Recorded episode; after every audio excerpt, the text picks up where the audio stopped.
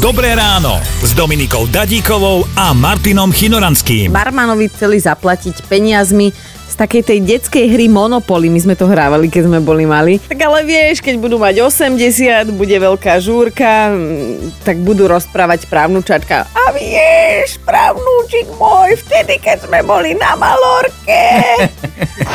Čo vy a vaše domáce zamilované oslovenia? No my sa s frajerom voláme Paša, alebo Pašatko, alebo Pašatenko. Mhm. Mm-hmm. Tak obidva sme sa tak trošku zagolačili, odkedy sme spolu jedáme v chladničke, hovorím, ty Paša, zase ty.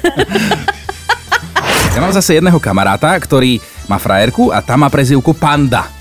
Preboha, čo chodí Panda? taká vymaľovaná? Alebo... Nie je ani taká farebná, ani nič, čiernobiela, ale, ale som sa pýtal, že ako vznikla tá prezivka, že normálne, lebo že ona si tak zvykne lahnúť k telke, leží a len tak rukou sa naťahuje pre nejaké chrúšky alebo niečo. Že presne ako panda v zoologickej záhrade, hej. Počúvajte Dobré ráno s Dominikou a Martinom už zajtra ráno od 5. Radio.